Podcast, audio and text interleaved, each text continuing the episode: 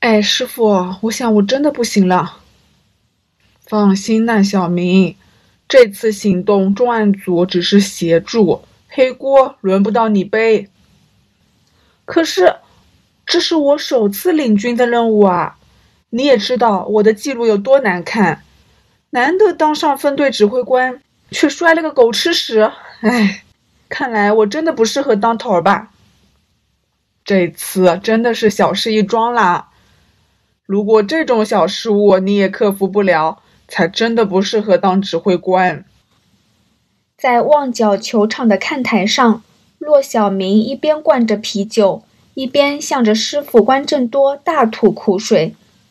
时间是晚上十点多，在人潮如集的旺角区，球场算是个难得的清静地。在探射灯照射下的无人球场旁边，观众席上只有小猫三四只。毕竟在这种寒冷天气下，大部分人都宁愿躲在室内，不想在球场喝冷冽的西北风。换做夏天的话，球场便会聚满三五成群吵吵嚷嚷的年轻人，或是拍拖谈心的情侣，甚至有躺在长凳上假寐乘凉的流浪汉。关正多和骆小明两师徒反而时常在寒冷的冬天中喝着冰冻的啤酒，在空旷的球场观众席碰面。一来，他们不怕谈到一些工作上较敏感的情报时被旁人听到。二来，关正多经常说，在酒吧喝酒太不划算。反正他们不过是要把酒聊天，到便利商店或者超级市场买几罐特价啤酒，在球场喝跟在酒吧喝其实没有分别。酒吧喝一杯的价钱可以换成在超市买三罐，我为什么要那么笨让人家赚？要吃花生的话，去买一包也不过是十元八块吧。每次骆小明邀请关正多上酒吧，师傅都会如此回答。这一晚，骆小明就找师傅出来，向他诉说自己的倒霉事儿。骆小明的2002年过得很顺遂，事业家庭两得意，结婚两年的妻子向他报喜，说他快要做爸爸了。而同一时间，他收到通知，他在年末。从见习督察升至督察，调任西九龙邮监区重案组第二队指挥官。骆小明十七岁，从警察学校毕业后，已经在警队度过了十七个寒暑。虽然他的头脑不错，做事也相当积极，可是运气不好，老是遇上备孕社，加上他不合群的个性，害他的个人档案中添上一笔笔负评。在香港警队升级，除了要通过考试外，更要看记录够不够干净。如果处事不够圆滑，便升职无望。所以，小明在一九九九年知道获得提拔当见习督察时，可说是欣喜若狂。而他更没想过，记录累累的自己能在三年后担任九龙区重案组分队的头头。可是他同样没想过，担任队长后第一次出征便以失败告终。他没料到2003年会以如此糟糕的方式开始。2003年1月5号星期日凌晨，油尖警区采取代号为“山葵”的大规模缉毒行动。同一时间，西九龙总区刑事部主导，配合俗称“反黑组”的总区。反三合会行动组、特别职务队以及各分区重案组出动超过两百名警员。一般来说，这种部署多时、大幅动员的扫毒行动都会取得成果，能有效遏制黑帮和毒贩，令犯罪分子收敛好几个月。但这次山葵行动可说是异常失败，整个行动。警方只搜获不足一百克俗称 K 粉的氯胺酮，数十克安非他命以及小量大麻。虽然拘捕了十五人，但最后决定起诉的就只有九人。套用商业社会的说法，警方这次投入的成本大大超过了回报。换言之，是一盘亏本生意。一如亏本生意，事后自然有人追究责任，因为不是空手而归。对行动底蕴不清楚的记者倒没有诸多留意，但骆小明在警方内部的检讨会议上，被那股肃杀的气氛弄得提心吊胆。我认为，只搜获如此小量的毒品，是情报组提供的情报有误。首先发难的是总区特别职务队指挥官欧阳督察。我肯定情报无误，天晓得是不是警队里有人泄露情报，打草惊蛇了。西九龙总区情报组组长马督察气定神闲地反驳：“你这是暗示我组内有内鬼吗？我完全信任我的手下。”欧阳督察对马督察怒目而视。欧阳、阿马，你们先别动气。主持会议的西九龙总区助理指挥官刘礼顺高级警司说：“刘锦思执掌西九龙总区刑事部，是会议中最高级警官，也是欧阳督察和马督察的上司。他如此一说，两名下属只好暂时晋升。骆小明正要为形势缓和松一口气。”没想到，接下来他要面对更难缠的麻烦。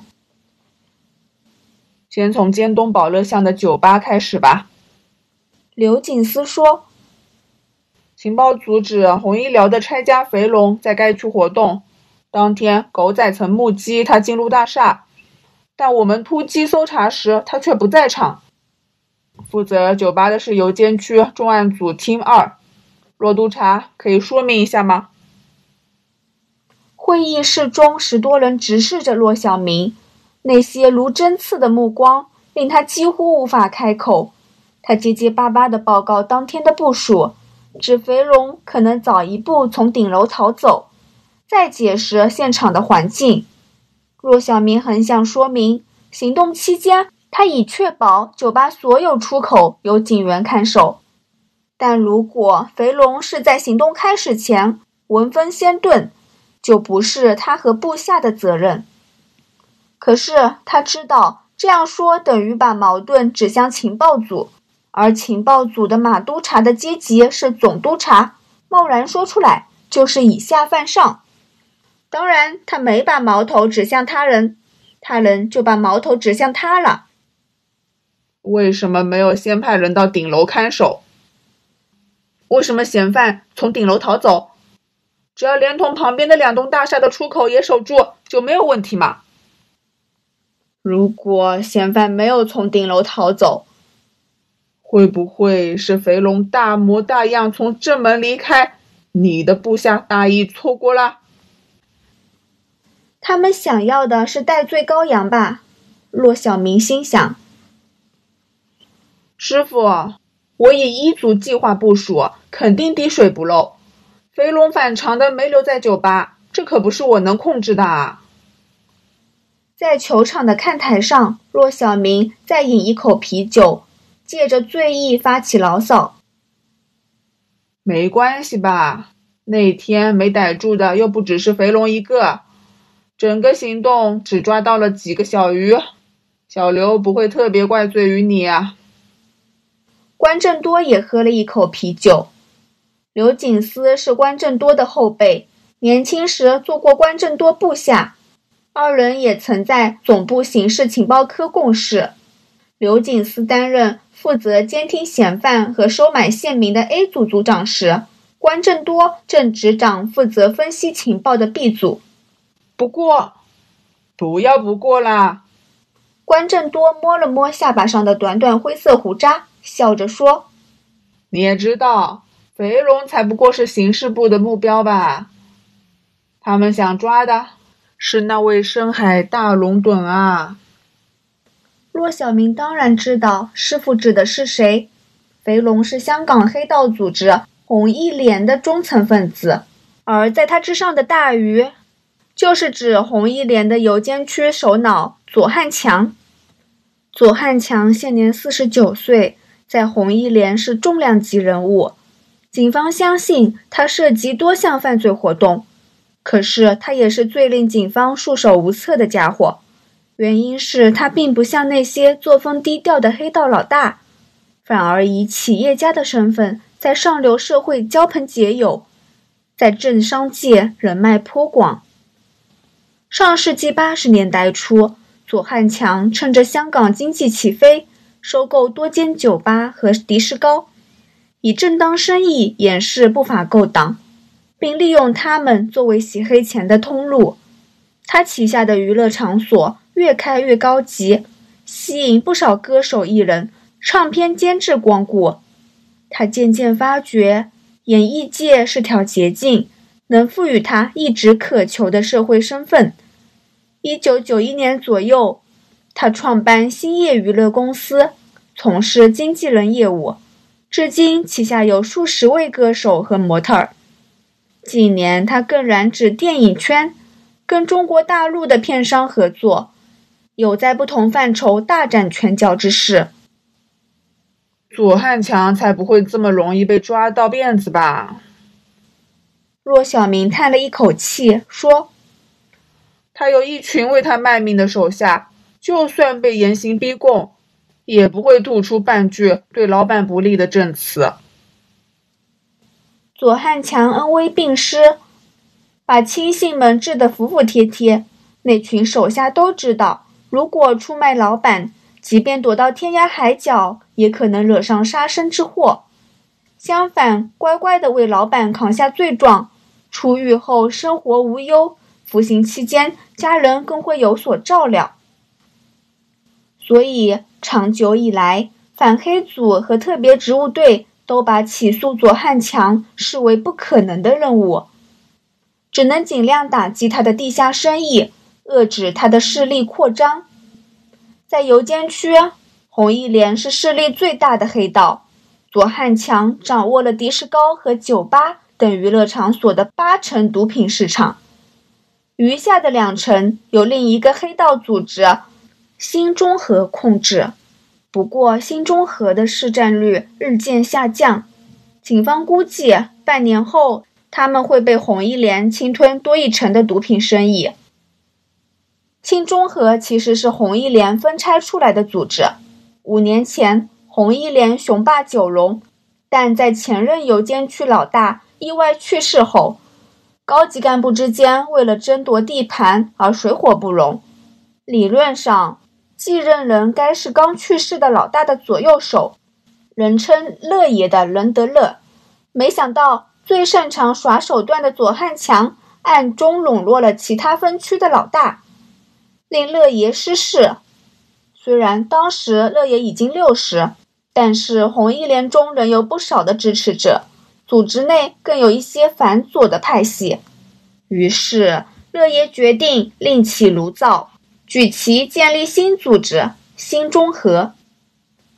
任德乐跟左汉强最大的不同之处，就是他仍有老一辈黑道的道义。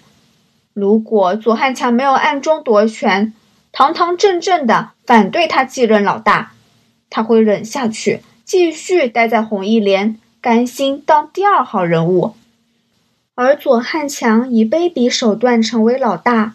他也以防内讧为由，带着意见者脱离组织，没有来场火拼，弄个你死我活。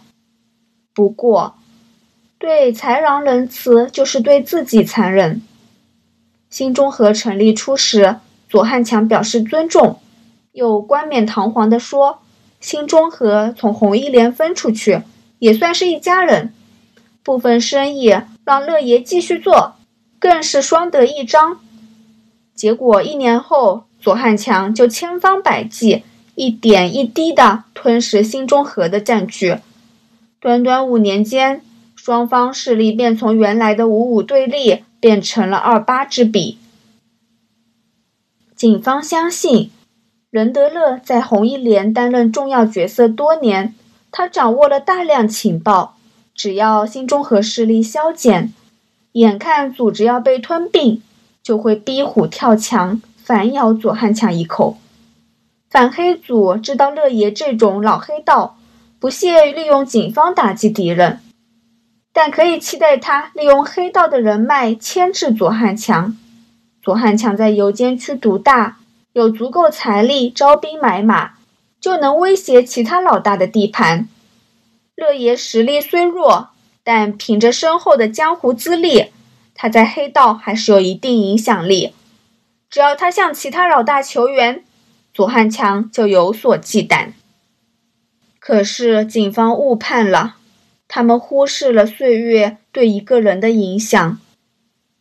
任德乐渐渐对江湖事厌倦，毕竟他已经是个六十五岁的老大，几年间意志都磨光了，心中和的成员日渐减少，转头红一脸的、金盆洗手的，大不乏人。而乐爷似是默许手下离开组织。今天，任德乐手下只余下一些追随多年的干部，以及一些对老大忠心耿耿、不耻左汉强行进跋扈的小弟。